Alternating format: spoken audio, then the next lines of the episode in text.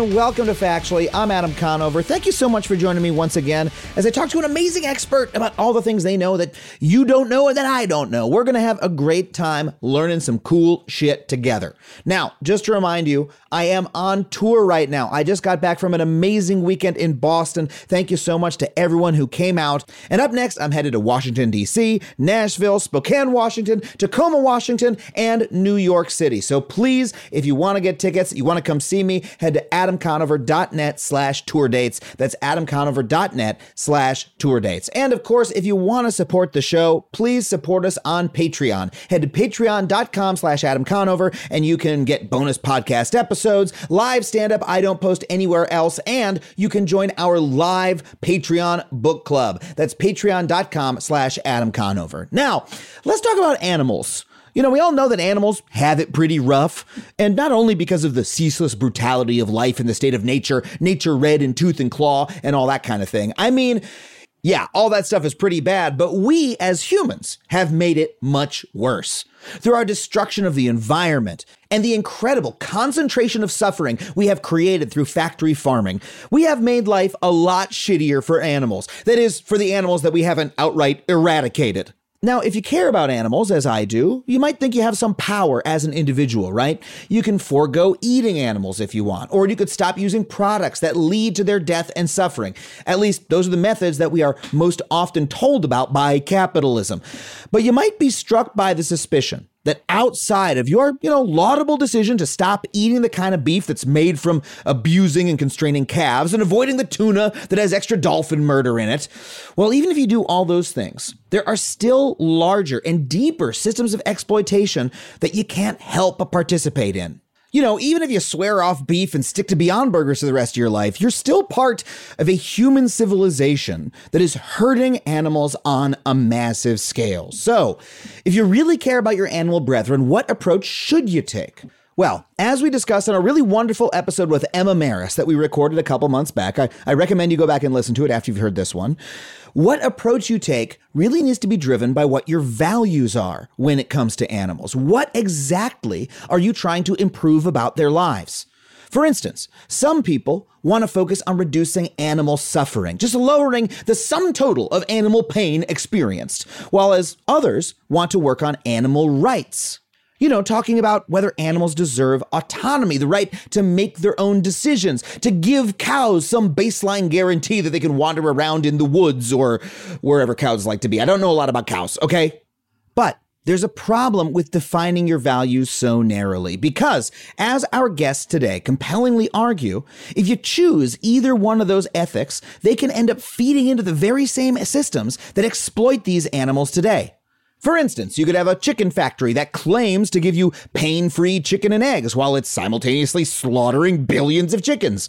Or you could have a beef factory that says that the cattle are free to roam right on the packaging, which maybe might mean that they have a tiny little, you know, 10 by 10 foot, quote, field to walk around in before the cows are summarily beheaded. Both of those might be actually marginal improvements. The cows might have a little bit more rights, the chickens might be in a little bit less pain. But Neither of these actually transform the system that is causing so much misery to begin with.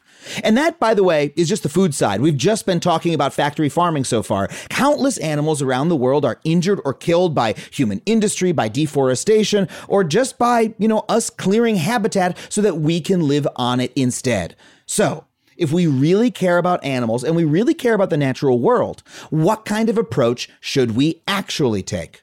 Well, our guests today have a really cool answer to that question. Their answer is that the same systems that kill and hurt animals are also killing and hurting humans and leading to the destruction of the world that we all care about so much.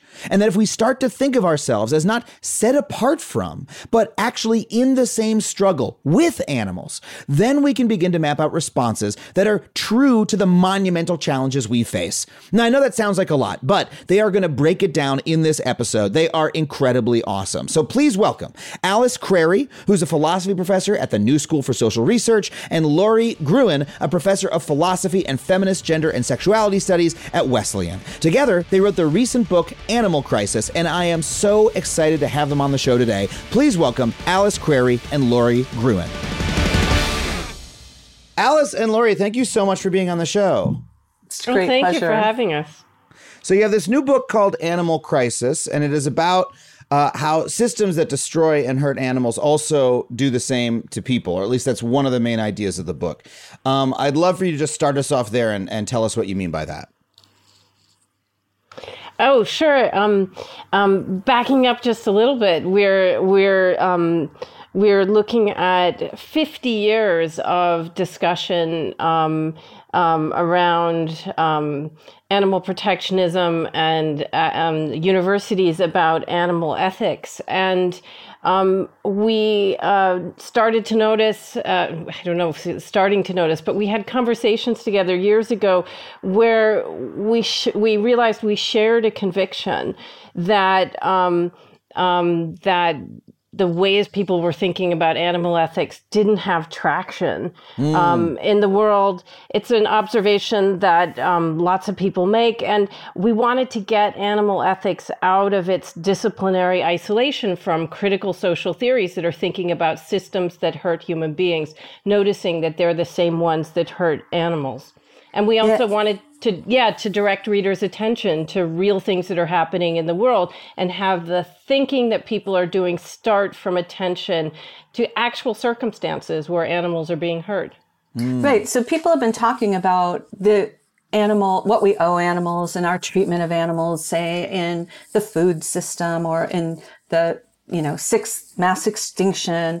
And one of the things that has happened is that this way of thinking has tended to sort of have these boxes where you have animals over here and humans over here. And we're, we're working to think about the underlying, I'm going to call it ideologies, but the underlying ideas that actually are the same that's happening with the oppression of racialized and gendered and class based sort of humans and um, and animals, that there's a really important way in which those structures, those underlying structures need to be brought to light.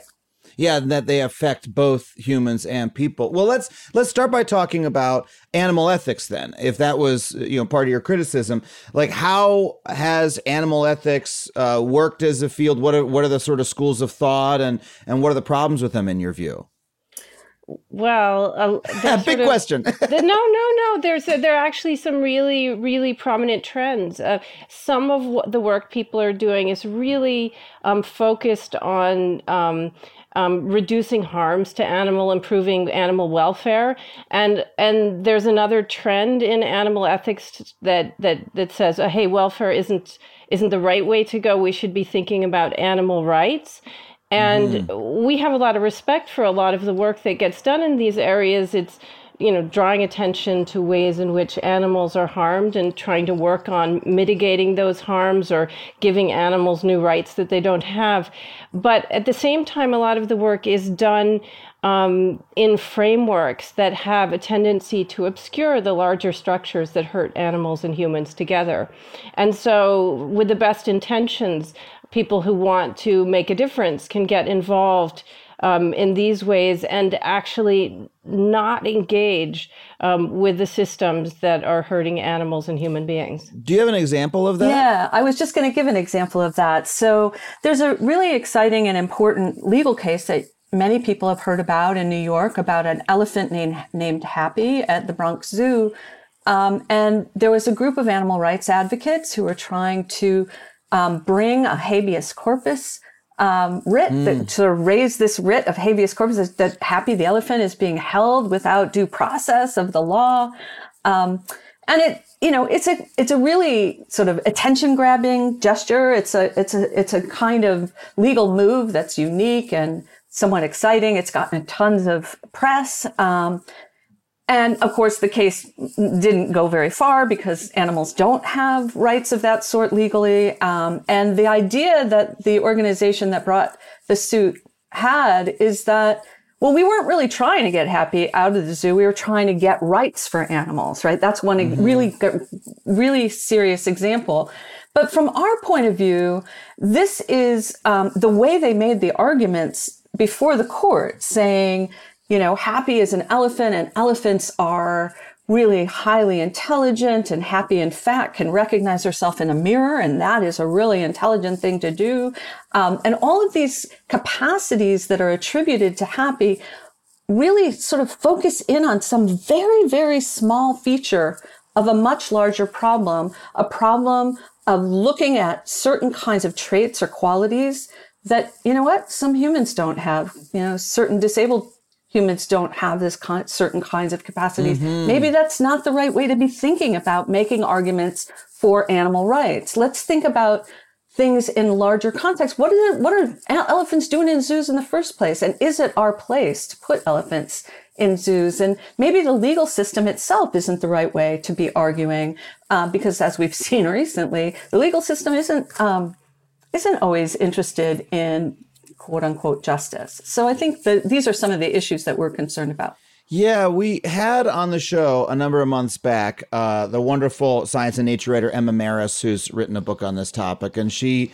Uh, you know, my big takeaway from the conversation with her is that we need to get more clear with ourselves about what our values are when it comes to animals and, and what exactly is it that we're trying to do and that we can really do, we can really be counterproductive when uh, we you know, focus too narrowly or we focus on the wrong thing. Um, you know, she uh, uh, uses an example. One that really stuck with me is like the public campaign to free the the whale from Free Willy from the movie Free Willy at great expense. It was a huge public campaign and it was not actually good for this whale, right? It was this very narrowly focused on let's free this whale. This is a whale that grew up in captivity that that was not really best served by simply being released into the ocean.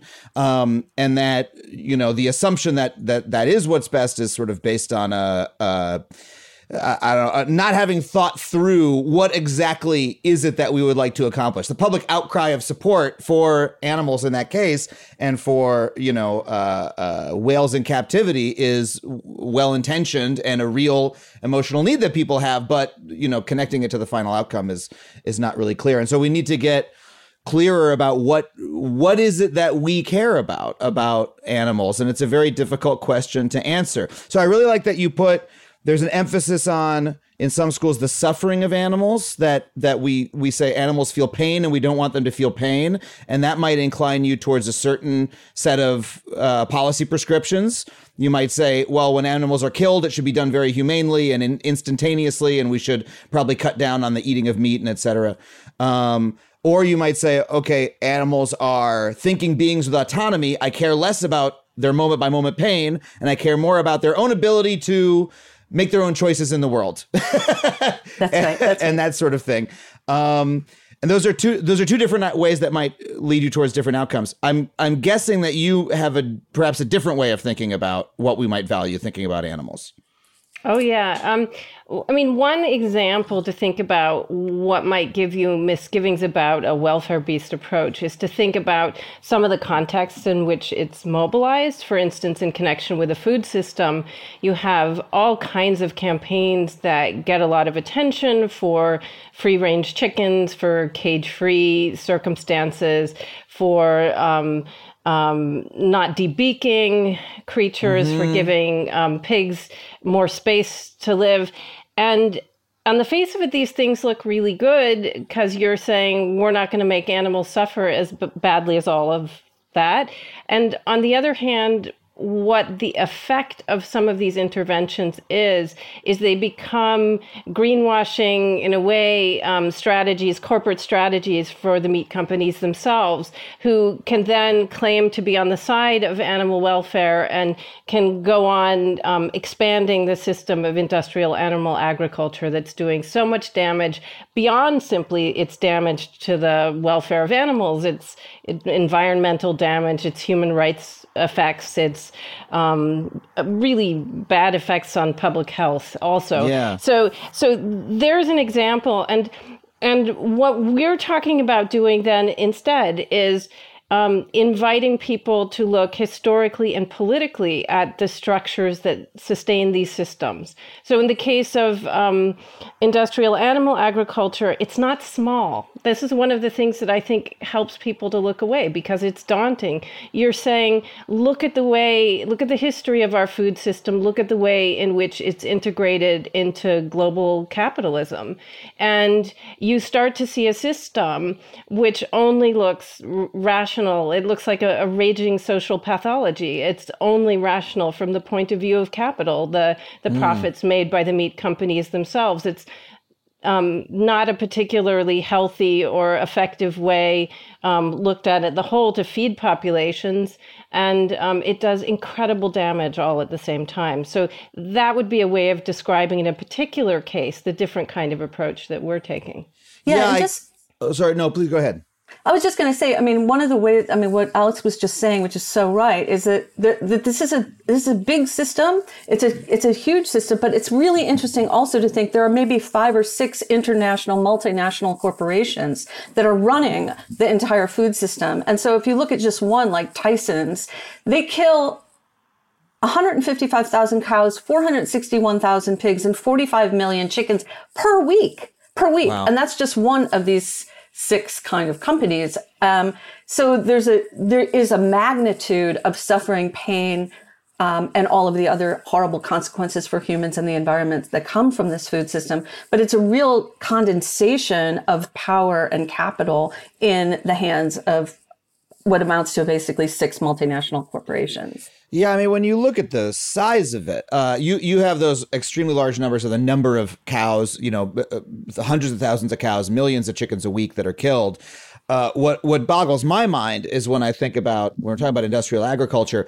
I believe it's something like most mammals and birds alive on Earth today are uh, our food supply. Uh, when you look at, I forget if it's by biomass, like their literal weight, or by the number of them. But you know, if you look at like all of, so I wish I had the pie charts certainly, in front of me. but no, but certainly by biomass. That's right. Yes, certainly by biomass. Like if just most animals alive are chickens and cows and pigs. That's the case. Like vastly, you know, when when you watch. Uh, you know, a nature documentary on television and is showing you all these wonderful species around the world. There's so few of them compared to the number of cows that are just standing around in stalls. Um, and the fact that all of that, you know, massive concentration of life is controlled by uh, such a small number of companies is enormous. And I take your point about uh, you know, if you're focusing too much on suffering, for instance, and you have that sort of approach of, hey, we just want to reduce some suffering as long as I've reduced some animal suffering, that's great. Well, like there's an egg company I uh, that uh, called I think Chino Valley Farms or something like that in uh, here in California, and I know this because this is the only egg company that serves one of my local grocery stores, the only one that does delivery, and so I, I'm often trying to buy eggs from this company, and uh, this is a company that has they've got the regular eggs for you know 250 a carton. Then they've got the expensive eggs for $4 a carton. Then they've got the really expensive eggs for $6 a carton. And the $4 and $6 eh, cartons have escalating claims about how well the chickens are treated. You know that this this one is uh, vegetarian feed only and then the $6 a carton is like oh they get to go outside and stuff. And you open the box and it's got a little picture of like here's the happy where the happy chickens go. But if you look at I, I was I was like let me look up this company. And you know, according to the uh, organizations that review the conduct of these companies, it's like this is these chickens are all coming from the same place. They've got a little the, the six dollar a, a, box uh, eggs. Those chickens have like there's a little patio that they can go on uh, every once in a while, kind of stuff. It's like a very very marginal improvement, and if even if you say okay, those chickens that if I buy the six dollar uh, chickens, I'm reducing uh, the the suffering of those chickens by five percent, and that's better than zero percent. Hey, okay, well, it's a marginal improvement. It's not uh, at all addressing the overall system that is leading to not just suffering but also death and also environmental pollution, all these other things that you're talking about. So uh, I I get what you're saying. If you adopt that framework of like, well, hey, reducing some suffering is better than none, you end up making policy tweaks that you know maybe slow the amount of overall pain that is being inflicted but don't actually do anything to solve the problem that we're concerned about am i somewhere in the right ballpark yeah i think we would even say it's slightly stronger you can be perpetuating the very problem that you set out to address mm. because you're you're greasing its wheels mm-hmm. so well tell me more about the approach that that you take towards uh, animal ethics? Uh, so one thing that's really important. So we, we just talked about welfare, but we haven't talked about rights. And yes, and some rights approaches are really interesting, and they're you know people talking. So traditional um, um, animal ethics focused on negative rights, rights not to be killed, but not to be cause pain. But there's some interesting work in um, animal politics recently, which is on things like really thinking about what it would be to have a community, an interspecies community in which animals had an appropriate complement of rights. But sometimes the the the description of those rights runs afoul of a kind of similar problem. Again, as well intentioned as it is, where you might be talking about, say, well a working animal, say a dog who's um, been a guide dog, should have various rights in retirement, or a horse that's done some work should have rights in retirement. These are discussions that animal ethicists have.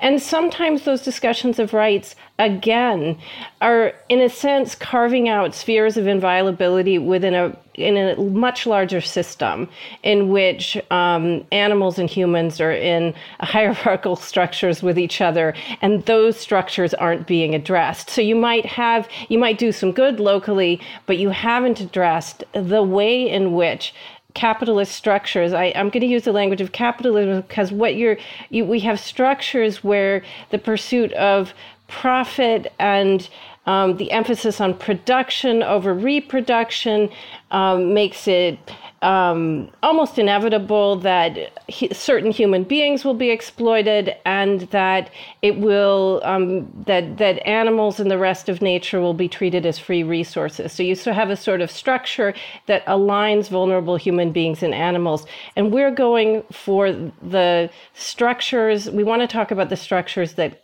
that non-accidentally keep these forms of suffering together. Yeah, and another way of another way of thinking about that same important point about the rights discourse, and it's very related to the the issue of suffering and animal welfare, is and what Alice said a moment ago about it being um, to some extent self defeating, is that um, as I was suggesting with with Happy and the legal system and legal rights, which are different than the kinds of moral rights or political rights that um, we're talking about now. But the idea is that there's these frameworks that are in place um, that have led us to this problem. These frameworks aren't like neutral to start with. And somehow we've just got the wrong people or the wrong beings with rights. So it's not that you can extend rights that already exist in these frameworks to animals, which is part of what the, the political move is, that the very formation of these rights systems have already excluded um, indigenous people, racialized people, certain genders. I mean, I think that this is a this is an important criticism that we we raise that it's it the system itself isn't broken. It's not that it needs to be extended. The system is working the way it was designed to work. And so what we need to do is interrogate the system and start thinking in alternative terms. For example, solidarity and other forms of sort of resistance to these mm. systems. Okay, I think I'm starting to get this, but it's still a little bit abstract if if you don't mind my saying so. So could we get concrete? I'd love to talk about some examples of, you know, structures that as you say are uh, you know, inflicting suffering or or imposing hierarchies on animals, but are doing the same to to people as well. Sure. I think we want to talk. We're going to talk about some concrete cases. So I'll get. I'll introduce another one. Um, I, I'm going to flag the fact that we've already talked about one and go back to it. But and eventually, I think we should also talk about something that may sound abstract, but that helps explain what we're talking about, which is forms of dehumanization that yoke humans mm. and animals together. So here, and so in talking about the food system, we're talking about one case. So, so we haven't talked very much about harms to human beings um, in, say, industrial slaughterhouses, but there's incredible documentation from groups like Human Rights Watch about human rights abuses that happen in industrial slaughterhouses um, working conditions that are incredibly dangerous, um, attempts to tamp down efforts at unionization, um, and also um, an attempt to hire or or find economic pressures in marginalized, already economically marginalized communities towards hiring people who are largely immigrant and non-white. And mm-hmm. so, should they witness abuses in the slaughterhouse or in, in and and often do want to talk about things that they saw going on they think the public should know about are in a, a disadvantaged position to be listened to. So the slaughterhouse and the industrial agricultural food system really is a concrete case of the kind of thing we're yeah. talking about. Another kind of case of what we're talking about are places in which um, um, industries like the palm oil industry are um, engaged in wide wide scale deforestation, which is harmful to um, um, animal populations. Um, for instance, in Sumatra and Borneo, you have um, palm oil plantations that are devastating orangutan populations. And they're also incredibly harmful. They have long, they're long colonial and industrial histories to these problems, but they're devastating to local populations too. And some of that is health effects of the burning of um, the original forest to, to create palm oil plantations. But there are other forms of violence too, like the threatening, the you know, the violent threatening of journalists who are reporting on what's happening and pressure on local populations to allow companies access and things like that. So there's another really concrete case where you have violence. Um, and suffer or, or, devastation of animal populations alongside real harms to human beings. Yeah, I mean, just to go back to industrialized food production for a second. Um, first of all, on my uh, most recent uh, Netflix show, The G Word, we visited a uh, Cargill beef processing plant. I'm not sure if you saw this episode. We were one of the first camera crews to go there in, in, in there many decades, and it's a it's a shocking workplace to visit. You know, um, it's uh, it's extremely loud. It's you can see the potential for accident is everywhere. Um, we were there to see how the USDA does their work, um, but we were very aware while we were there that you know during uh, the early days of the COVID nineteen crisis, when uh, these places were uh, classified as essential essential workplaces, uh, there was incredible spread of COVID nineteen in these locations. Um, and you know they're they're closed to media crews for a reason. We were the first camera crew to go to one of these places for decades for a reason. Um, and uh, you know you also have the sense that you know, this is a plant that's in the middle of nowhere almost. These are, you know, everyone who works there is very dependent on the plant. Uh, many, many immigrants, um, many uh, undocumented immigrants, folks like that. It's like clearly a, a vulnerable workforce. And there's, you know, the Smithfield uh, Pork Union Drive was like one of the longest, most difficult union drives in in recent American history. So the, all, all those points are taken really well. Um, but you, right? I would love to talk more about Borneo and Sumatra. Oh, I'm sorry. Did you have something?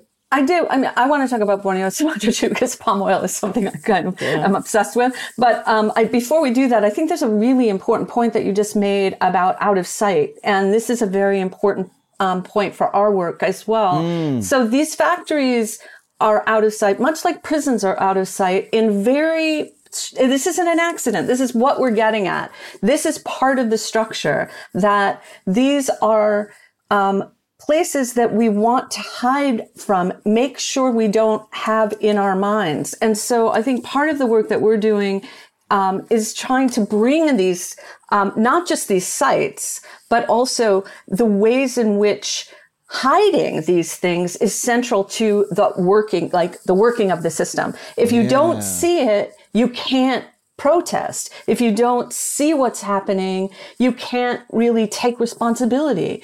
And so if you, if you're, if these things are occluded and you're not, they're not available to us to see, um, to some extent, it's really hard to know what to resist.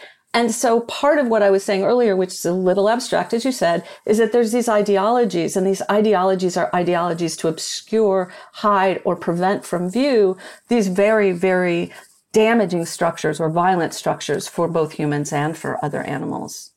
Then I want I want you guys to talk about um, um, Borneo and Sumatra. Yeah, I want you to talk about palm oil too. But but I was just going to say we can make the idea of ideology really concrete. I mean, just the fact that you have buildings that are somewhat nondescript that are hidden away. That's a, a, a kind of a physical practice to keep you from noticing things. These laws to keep activists from going, filming what's going on. That's a legal strategy to keep people from seeing things. The fact that um, that we talk about um, meat as meat instead of as animal body parts. We talk about pork and hamburger um, and mm-hmm. uh, bacon instead of what it is that's actually there in front of us. That's a linguistic way, and there are material ways, and the way animals get packaged out coming out of these things. So you can go to your grocery store and do your meat shopping and not really notice what it is that you're buying, even though at some level you know. At another level, you can distance yourself from it. And the things we're talking about, about the kinds of um, economically vulnerable human populations who are brought into work here, that's another level of, you know, you get people who are going to have a harder time making the public know what's going on. That's a kind of social strategy for making things invisible. There's great work on all these topics. Yeah, I mean, when you buy when you when you're shopping in the grocery store, uh, there's no there's no label on you know there's a nutrition label on your food. There's an ingredient label on your food. There's no label that shows you what it's like in the places where where these things were made.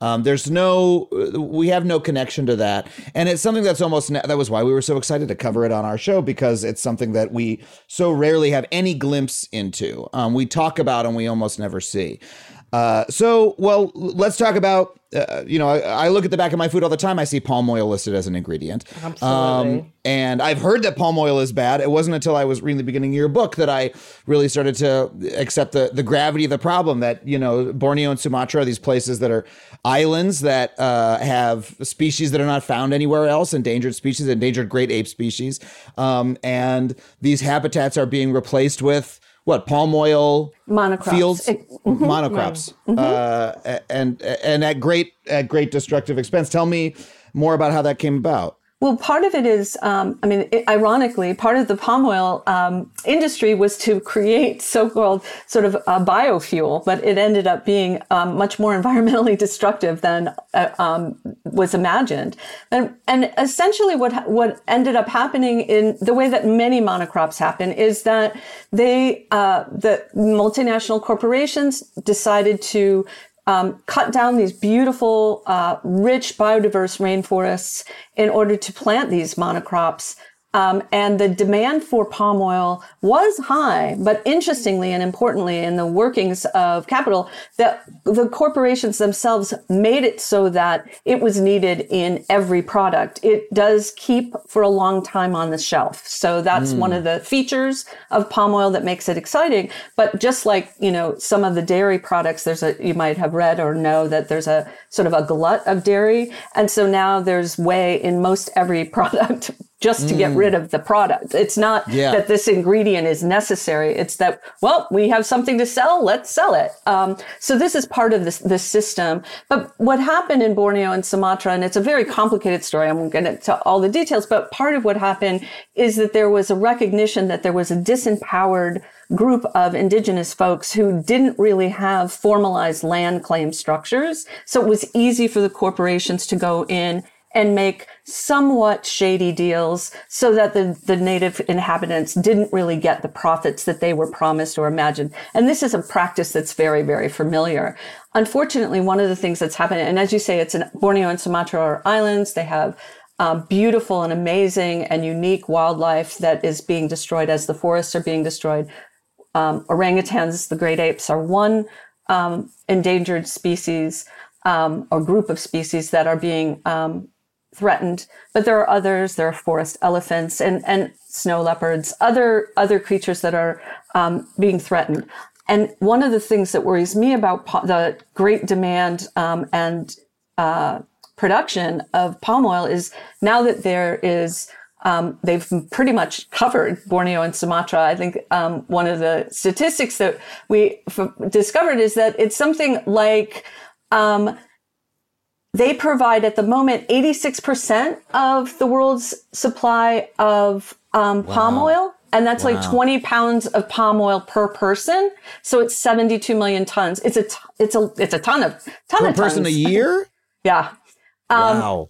And part of um, what's happening is that the demand and the supply concerns are getting greater, that they're now moving um, palm oil plantations to equatorial Africa. Now, again, equatorial Africa is an area that the other great apes live, gorillas um, and chimpanzees and bonobos. And these, um, the deforestation in those areas um, has already been quite elaborate, but the introduction of palm oil plantations into that part of the world um, will be devastating for the wildlife. And importantly, I think people in those countries imagine that they're going to profit and also benefit from these corporations. And usually it's not how this works. It does not trickle down from the people who are making the arrangements with the corporations to the native populations. And so yeah. this is bad for people and it's bad for animals and it's bad for the planet. It's bad for the climate. Um, and it, so that means it's bad for not just the people in those areas, but it's bad for all of us there might be a few people in that country who are uh, who are going to make some money, who exactly. who make the deals for the government or et cetera, who who are able to profit off of it. The people who who actually you know are able to sign the land away or whatever. But the the, the population in general, the people who actually live there, are, are not going to. And you say demand uh, the demand for palm oil, but it's not as though I'm sitting here in Los Angeles saying, "Get me my palm oil. I gotta have palm oil." I'm fine with canola oil. I mean, maybe I don't know the conditions under which canola oil is made. I believe it's just farmed in Canada. Probably less great apes uh, die as a result of canola yes. oil uh, yes. being produced, so I can stir fry my tofu. But uh, you know, I'm not, I'm not demanding this. This is That's not right. a, this is not a necessity for anyone on earth that says I got to have this palm oil. Um, they could put something else in the Cheez-Its and I would be just fine with it. Um, so, yeah, I mean, I think that's right. But I think the other thing to keep in mind about demand is it's not usually consumer demand; it's corporate yeah. demand, right? Yes. So this is a, this is, this is the demand is coming from, let's say, Ritz crackers. Um, mm-hmm. And um, they want their products to have a longer shelf life. That's financially beneficial to the corporation, they're demanding palm oil. Um, the breakfast cereals, the um, margarines, all of these, um, and it's also it's not just food stuff; it's also in shampoo and it's also in. Um, I mean, it's everywhere. If you look, it's everywhere. So I think it's not us demanding it. We don't. We don't actually. Sometimes it's on on packages and you don't even know what it is. So it's not. It's not individual consumers at all. It's corporate producers that need this ingredient in their yeah. products. So that's where the demand is. But I'm glad you clarified that. I think it's important to clarify that. Well, but when you say that, uh, you know, this is the deforestation in that example is very clearly affecting both animals and humans that are, uh, you know, both have have lived in these areas for for untold amounts of time and, and are now being forced out of them and affected by these farming practices. Well, look, uh, we have to take a really quick break. We'll be right back with more Lori Gruen and Alice Crary.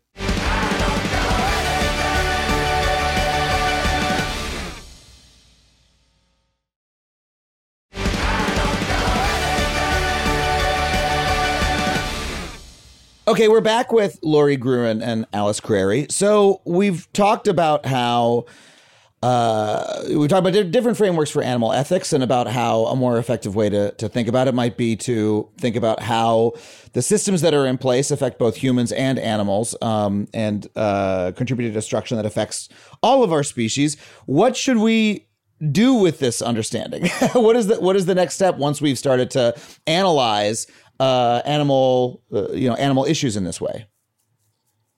Well, I think I think, I mean, one of the things that I think is really important, um, and we mentioned it briefly, but I think it's important to get into is this idea of the structure, as as Alice put it, and I'll turn it over to her. But the structures of dehumanization. It's it's important to first understand the structures of dehumanization in order to sort of resist them. So maybe mm. Alice could talk. Tell us. Do you want to, Alice?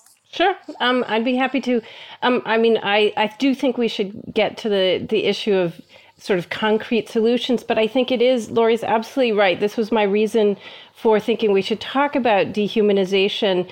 Um, so one of the things to bear in mind, and this is incredible, I, I, found it incredibly illuminated when illuminating when I first started to work on these issues, is that we often dehumanize, not just often, we systematically over centuries dehumanize human beings through what is sometimes called animalization. That is, we use comparisons to animals to demean human beings. Mm. And, and this is central to the dehumanizing oppression of human outgroups. And it's even deeper than that. I think there's incredible historical genealogical work about the construction of categories of, say, race, gender, and disability, which show that, um, that we've created these categories through animalization. We need, you know, we, we, there is a kind of political, social, as it were, need for people um, who are less empowered, and we create those categories. And so when you put that together with society wide practices of denigrating non human animals and treating them as disposable objects, animalization can lead to terrible harms to human beings. Now, one of the things that we're interested in in the book is the fact that this carves out a political logic, this the fact of animalization at such a systematic and wide scale it carves out a political logic that makes it seem as though we're what we're talking about in our work together is the wrong way to go because it makes it seem like oppressed human groups achieve liberation by showing hey we're human so we're above animals because the that's what the pressure of animalization does. I don't want that to happen to me.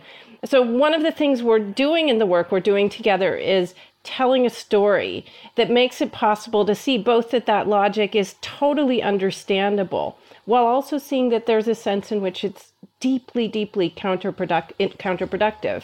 So um, just to give a sort of uh, sense of this, I mean, there is great work in social psychology on causal relationships between thought and conduct that place animals below humans and the dehumanizing treatment of human outgroups. That's just empirical. If you are um, um, uh, placing, um, you know, sort of subjecting animals, then the chances are much higher that you're going to be treating human beings badly. But more centrally, what we're doing is um, de- resisting the devaluation of animal life that makes animals seem to be available as disposable objects, as points of comparison in this large political system. And that puts us in a position to talk about really significant bonds of solidarity between humans and animals. So, in a sense, the thing we've been talking about through this whole conversation isn't something we can take for granted. We're saying, hey, huge, huge wrongs to humans and animals from the same structures. Well, the way a lot of people think about animals, those aren't really wrongs to animals. So, we need to recover the value of animal life in order to be able to talk about a structure in which, hey, resubjecting animals isn't the way to go. The way to go is to see that we're all being wronged, we're all being harmed, and solidarity and alliances is the way forward. So, oh my anyway. gosh, there's so much I want to pull apart there. That's that's wonderful. I'm sorry, you you. Uh, no, you no, go ahead, go ahead, go ahead, go ahead. Well, uh, it it's really fascinating to me because I do think about uh, when I think about animals, right, I, I do, I've thought a lot about how I make um, judgments about how I think about animals in relation to myself. you know, just just from sort of a a uh, you know undergraduate philosophy degree sort of level. Like, how do I think about animal consciousness? You know, this is something that I always end up talking about when I talk with Emma Marris or anyone else in this in this field. Um, but you know, there's this sort of instinctive thing that you do where you say, okay, well, this animal, you know, my dog uh, has has many traits that I recognize in myself. My dog has dreams. That's a pretty good uh, piece of evidence that my dog is conscious, right? And I value my dog's life. And, you know, I, I, I'm sure I could find the same things in a cow, right? I find less in a lobster. And, uh, you know, with a, uh, you know, a, a, lobster, I then think, or an arthropod of any kind, right? I go, okay, I, I I end up going, all right, I do think that this is less human, this is less of a conscious thing, and that therefore I, I have a little bit less of an eth- ethical obligation to it, perhaps. Um, that that's something that uh, I've thought about a lot, and I I, I I I I don't know, I've never never really held firm to it.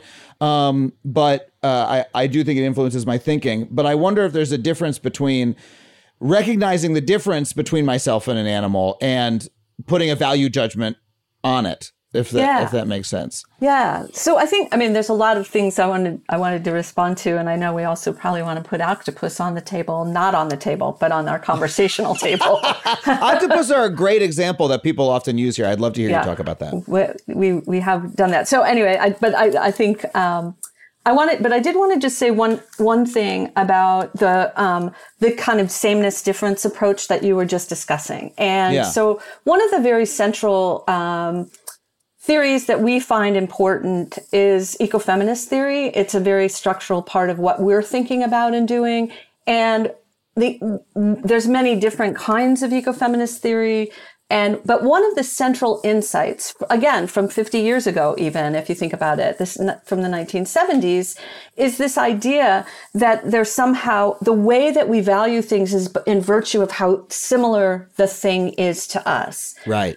Um, but what ecofeminists have argued importantly is that politically and in terms of relations or taxonomies of power, there's actually a way in which, as Alice was saying a moment ago, we we create differences purposely so to exclude. Mm. We exclude, mm. right? You're not enough Yes. like us, so we're going to put you over there. You don't share our skin color, so we're going to colonize you. We're see so that there's a way in which these similarities and differences aren't they're they're constructed to create these hierarchies that we're talking about. And so one of the things that we're doing in our work is showing the ways in which difference needs to be valued itself that we shouldn't Yeah. we shouldn't elevate beings because they're the same as us because that creates these power problems that have affected humans and animals um, our relationships with human other humans and animals. And so that's one of the things i wanted to add there. But i know i think alice might want to talk about octopus don't you? No, i see you wanting to talk about actually- octopus. actually, no, I thought this was a really like I'd love to talk about octopuses, but in a sense, I want to talk about insects because I think I think people when they get I mean, octopuses are so there's something like, you know, our our closest evolutionary ancestor goes back hundreds of millions of years and so Octopuses so- are really? that's true. And so, so hundreds of millions, yes. And um, and uh, and so they are sort of marvelously strange to us, but they're also wildly intelligent once you take the time to spend time with them. I think it's worth talking here about insects um, and explaining why it is we talk in our book about insects because nobody's going to sit with a tick or a mosquito and say, Oh, I'm going to respect you because you're kind of like me. Or maybe you will. I mean, I actually, I can get in the mindset where I have like glorious creature on earth with only one mortal life. But, but look, the idea of talking about insects for us is to get out of the mindset where if you're doing ethical and political intervention, what you're doing is creating a new hierarchy. Because almost you start to talk about welfare, and even people who are talking about rights are often saying, here's who has, you know, welfare needs, here's who has rights needs. So you know, you have your algorithm ahead of time, you know who matters more. And no, no matter who you are, insects come out towards the bottom. And, um, one thing that's problematic from our point of view is that you've simply maybe softened and made slightly less um, noxious uh, the same kind of uh, human animal hierarchies that have done so much damage over centuries. But another thing that we're interested in is really changing the conversation and saying, actually, that's always a way of just submitting to prejudice. You you you think, oh, it's somehow some theory is going to like handle the the task of judgment for me. No, we need to look at the complexity of our ecological relationships in particular cases, and we can't stave that off to theory. No theory is going to answer it for us. So we talk about insects partly to say, hey, this is a case we we need to look at. Are we have really conflictual relationships with some insects? If we don't think about the ecological values in play, we wind up responding to those conflicts with things like uh, toxic insecticides that kill all sorts of creatures, many more than the insects we regard as pests, and wind up being sometimes fatal, but at least harmful to human populations as well. So, so insects are a part of our story too, and that's not a case where you're going to be tempted to say, like my dog, you dream, so I'm going to pay attention to you. Right. Right. A- a- And, I want to say you're really helpfully complicating for me that that way that I've thought about. Which which is by the way, it's not a way the, the similarity difference model is not something that I've ever felt is correct. It's just been like, how else do I think about it? You know, um, and uh, it, it what you're saying connects it with another thought that I've had, which is that using that model really uh, leads you down a bad path in other ways. Because just for instance, taking uh, someone who speaks a different language than you, someone who is disabled in a way that makes them different from you. If you're like, well, this person is very different from me. This person doesn't have language that I can understand. This person doesn't do X, Y, Z that I do. Um, you therefore they're different from me. Therefore they are less conscious. Therefore they are less uh, something that I have less of an ethical obligation to, or any of these things that you might, I suppose, file under dehumanization. That's uh, that's a dangerous. I know that's a dangerous road to go down with humans, um, and so that makes sense to me that it's also a dangerous road to go down to go down with animals. And it helps me connect what you're saying that like the the same systems that we use to dehumanize other people are the same ones that we might use to dehumanize animals. The same system that puts uh, people who you know don't speak English, who are uh, not white people, uh, who don't have the same legal protections, into a horrible meat factory to work in you know out of view of everybody else is the same system that put the animals there. Is that uh, am I That's starting it. to get it? Yeah, That's it. Yeah. That's it. Yeah. okay, and it goes the other direction as well, right? So this is important. It, it so it's and I, I, just want to add one quick thing about the insects and and uh, tie this together is that part of what we should do is stop thinking of ourselves sort of as either individuals or representatives of a, a group that's somehow homogenous, that we recognize these interconnections and these complicated relations that we're in. And sometimes we're not aware of all of the implications of what it is we're doing, like what Alice was saying. You know, the idea that somehow I'm not going to try to get rid of mosquitoes, which are, are apex predators, have killed more human beings than than any other thing in in our history. Mm-hmm. Of course, we we're not saying, oh, well, no, just make friends with the mosquitoes and maybe they won't harm you. That's not what we're saying.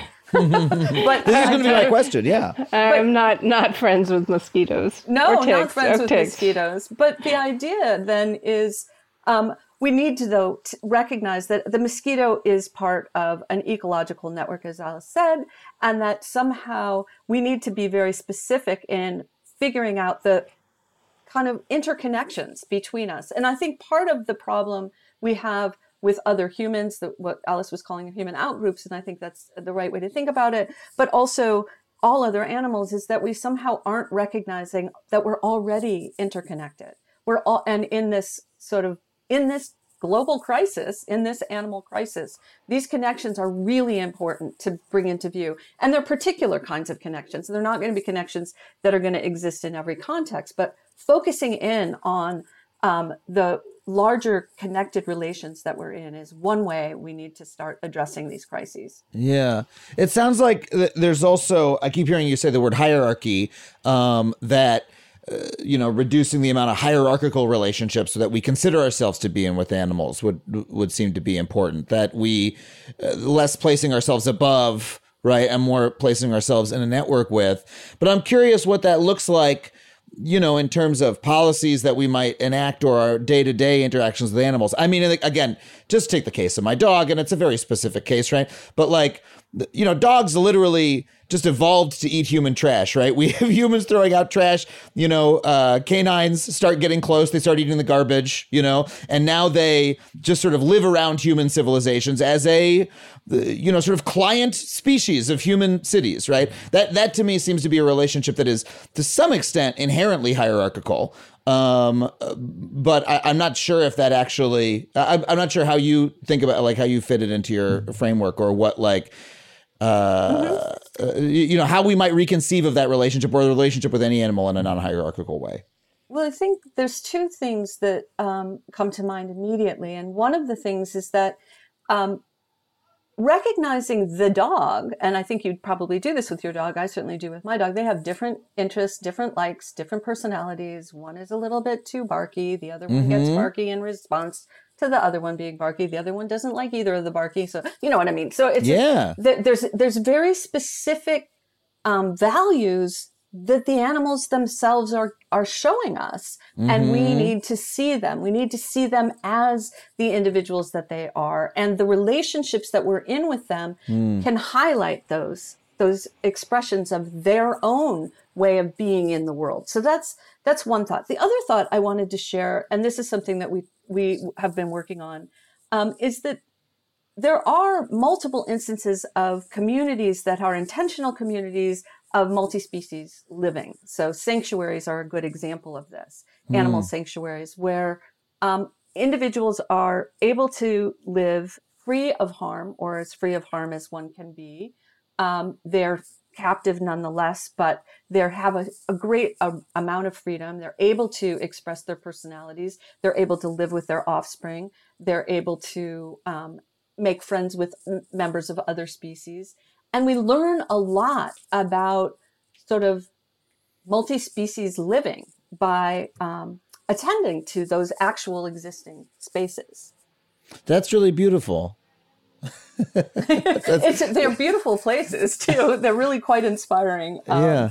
And the ways in which um, they also serve as, as sites of rescue for animals that have been in different kinds of contexts. But getting to watch, you know, so um, emus that are in petting zoos, and then the petting zoo closes because the economy was bad. And where are these emus going to go? Emus don't live in the United States. Um, they've been hunted in Australia for ages. But I think this this sort of being around these sort of gigantic birds, some of whom actually like hanging out with goats, it's, it's wild. It's a wild thing, and it, it opens up all sorts of imaginative possibilities. Well, and this is everyone's favorite form of TikTok content is uh, animals that have learned to be friends. Animals that oh. animals that were people uh, uh, people love this stuff. Um, well, so uh, I'd love to go back to mosquitoes actually for a second. Like, is there a if we're talking about you know this is a species that we have a uh, a really fraught relationship with as you said. Um, and you know uh, trying to prevent deaths from malaria is like an important human goal. Um, is how might we approach that differently if we are trying to you know take the broader view that that you suggest. Like uh, rather than would we for instance you know in some areas they're trying to uh, reduce or eliminate mosquito populations by releasing sterilized mosquitoes that like overwhelm the breeding population. There's there's that sort of uh, genetic intervention. Um, is that the kind of intervention that you're like we're not a fan of that. We propose xyz or is that uh, not do you not have a specific policy prescription? I'm just sort of curious we weren't we were not proposing a specific policy prescription with regard to the managing of mosquito populations yeah, but we are, we are we are we are we are drawing attention to um, um, various ways in which um, the problem with the problem there are a bunch of things we're doing but one is drawing attention to the ways in which this the systems and structures we're talking about are affecting the problems human beings have with mosquitoes so one mm. of the things we're hmm. drawing attention to is how anthropogenic climate change has actually um, um, made worse. Um, certain kinds of migration patterns of mosquitoes has brought different diseases to different places, right. to populations who haven't been exposed to them and are more vulnerable in the face of them.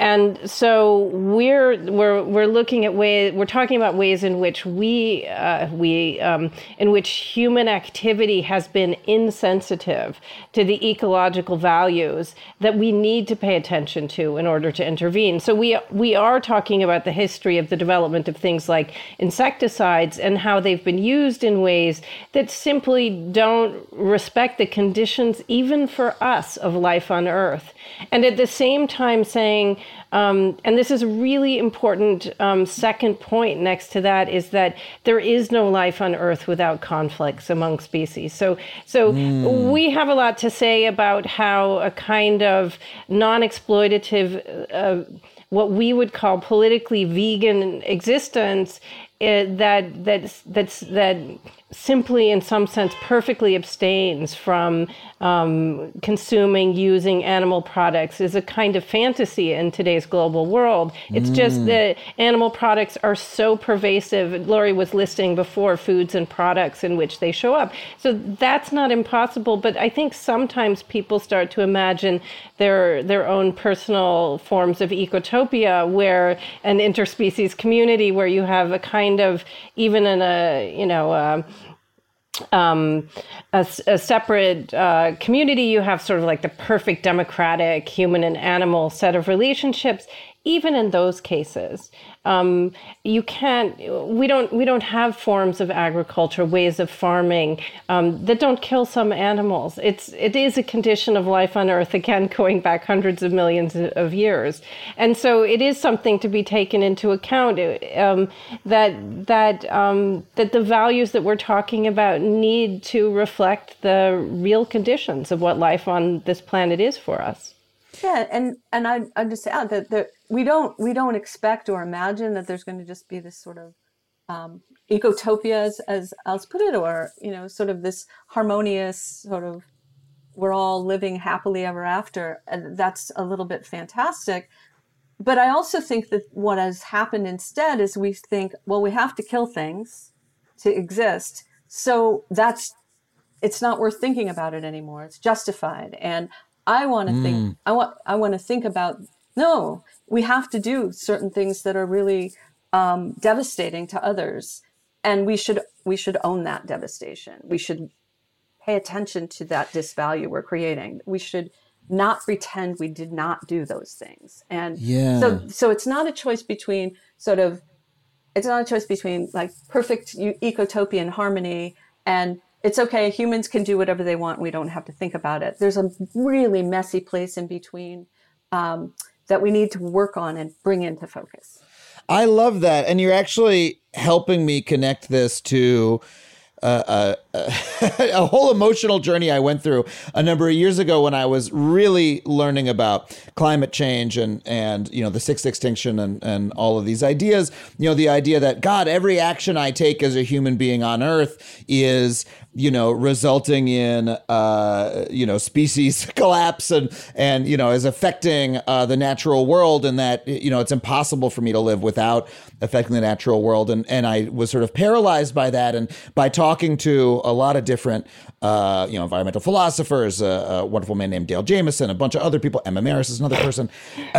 came to realize that you know, uh, it's uh, trying to focus so much on like uh, abstention and on uh, my, myself as an individual causing no impact is a fantasy, and that the more important thing to do is to realize, oh, I do have an impact, um, and I that gives me control over the situation. That gives me the ability to say, to decide what kind of impact I'm going to have, um, it, in a more sort of fully visioned way.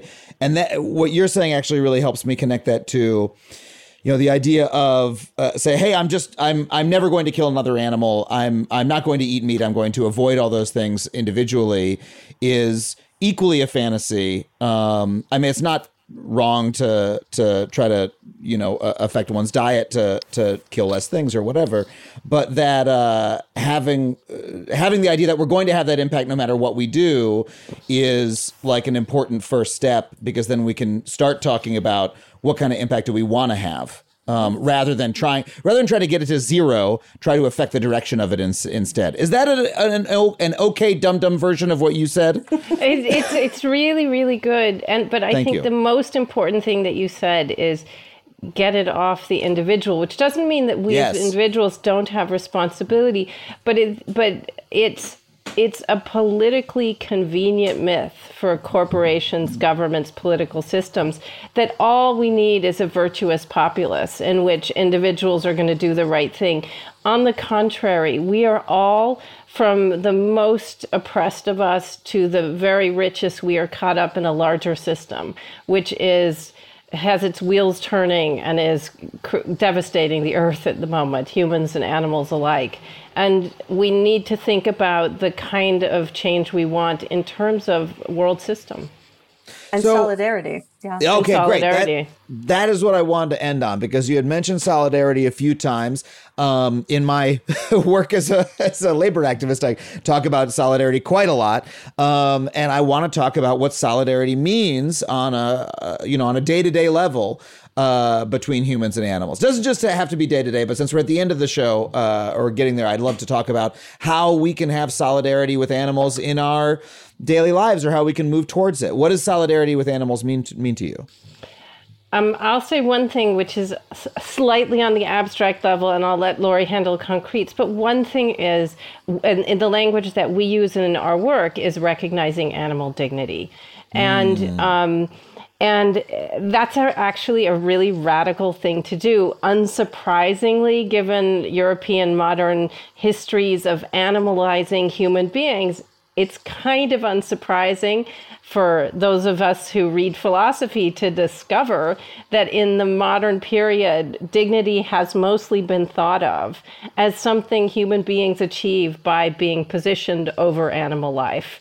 And so, the way our intellectual traditions come down to us, the very idea of animal dignity seems like an oxymoron. So, one of the things we're trying to do is reclaim it. That's the, when I was saying earlier, that's the kind of shift in the way we value things um, that would allow us to talk about structures actually harming human beings and animals alike because animals have to be the kind of creatures who can be they have the kind of dignity that allow them to be harmed by systems that commodify them and dispose of them so that's the abstract point go ahead for the concretes I'm going to try to just Well, be, be very specific. Oh, go ahead. Go ahead. Oh, oh, I just want to say I finally got something that you said earlier, which is I, mm-hmm. I like finally understood it because you're you're saying that so often you this connects to something you were saying before. That so often when we try to make the uh, claim that a human group is worthy of respect, we're, we're saying no, no, this is this is a human, this is not an animal, right? We previously classified this sort of disabled person or this sort of ethnic group as being sort of animalistic, animalistic, and you know now in our more enlightened phase, we say, okay, no, these are these are humans, these are people, and when you know uh, in many cases we've made the claim for animal uh, rights, we're saying no, no, they're, they're a lot like humans, they can see themselves in a mirror, and that's right. and that is the mistake. We should be saying, no, animals themselves are worthy of dignity. In fact, it, exactly it right. wouldn't be an That's insult to say right. you're kind of like an animal, even if it were the case, because, well, animals themselves should have dignity and, and value and, and all those things, uh, et cetera. That's not necess- It's not a bad thing to be unlike a human, to be an animal. Um, so I, I just finally like it got it got all the way through into the middle of me, um, and I wanted to flag that. So I'm sorry. Please, please go on, Lori.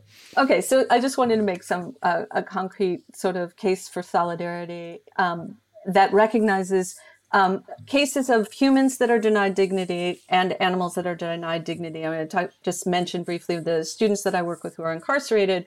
And when I teach about animals in the prison context, I'm always just so overwhelmed by the immediacy with which incarcerated student, the incarcerated people that I'm teaching recognize um, solidarity with other animals. And because of the conditions of a lack of dignity or denial of dignity that they experience in prisons. And so there's ways in which, um, and I think this is also something that happens in all sorts of communities, um, of those humans who have been quote unquote othered. That's a sort of more abstract way of thinking about it, but outgroups, what Alice was calling outgroups.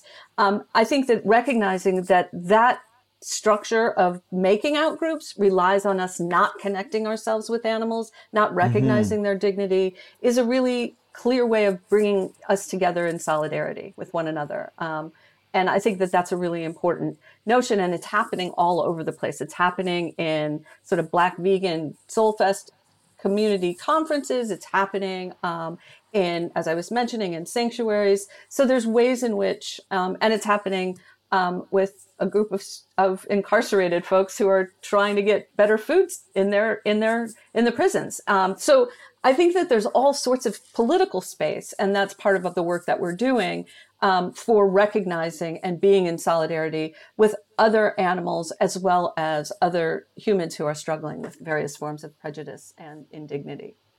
I really love your message. I mean, I, I've often felt that.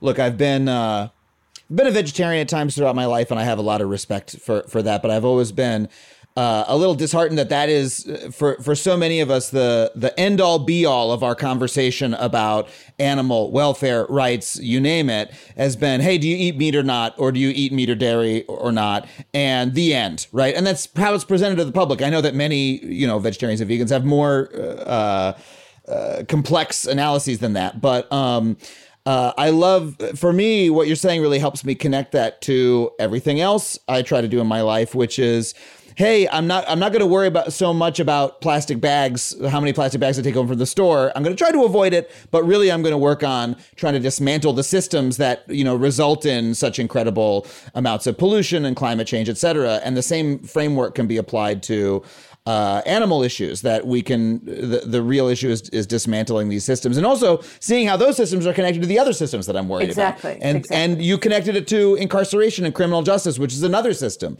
that I am uh, incredibly concerned about. Um, obviously, the connection is there. So. Uh, I, I've really love talking to you. This has been really enlightening and fascinating to me. I, and thank you so much for coming on the show to talk to us about it.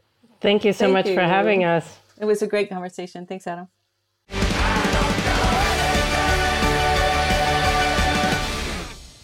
Well, thank you once again to Alice Crary and Lori Gruen for coming on the show. Their book, Animal Crisis, is available at factuallypod.com slash books. That's factuallypod.com slash books. I want to thank our producer, Sam Roudman, and our engineer, Ryan Connor, and of course, everyone who is supporting this show at the $15 a month level on Patreon. Uh, that's Whiskey Nerd 88, Tyler Derrock, Susan E. Fisher, Spencer Campbell, Shannon Grimmett, Sam Ogden, Samantha Schultz, Robin Madison, Richard Watkins, Rachel Nieto, Paul Malk, Mauk, Nuya Ipaluk, Nikki Batelli, Nicholas Morris, Mrs. King Coke, Mom Named Gwen, Miles Gillingsrud, Mark Long, Lisa Matulis, Lacey Tiganoff, Kelly Lucas, Kelly Casey, Julia Russell, Jim Shelton, Hillary Wolkin, M, Dude with Games, Drill Bill, David Conover, David Condry, Courtney Henderson, Chris Staley, Charles Anderson, Camus and Lego, Brandon Cisco, Braden, Beth Brevik, Aurelio Jimenez, Antonio LB, Ann Slagle, Alan Liska, Allison Liperato, Alexi Badalov, and Adrian. Thank you once again. If you want to join their ranks, head to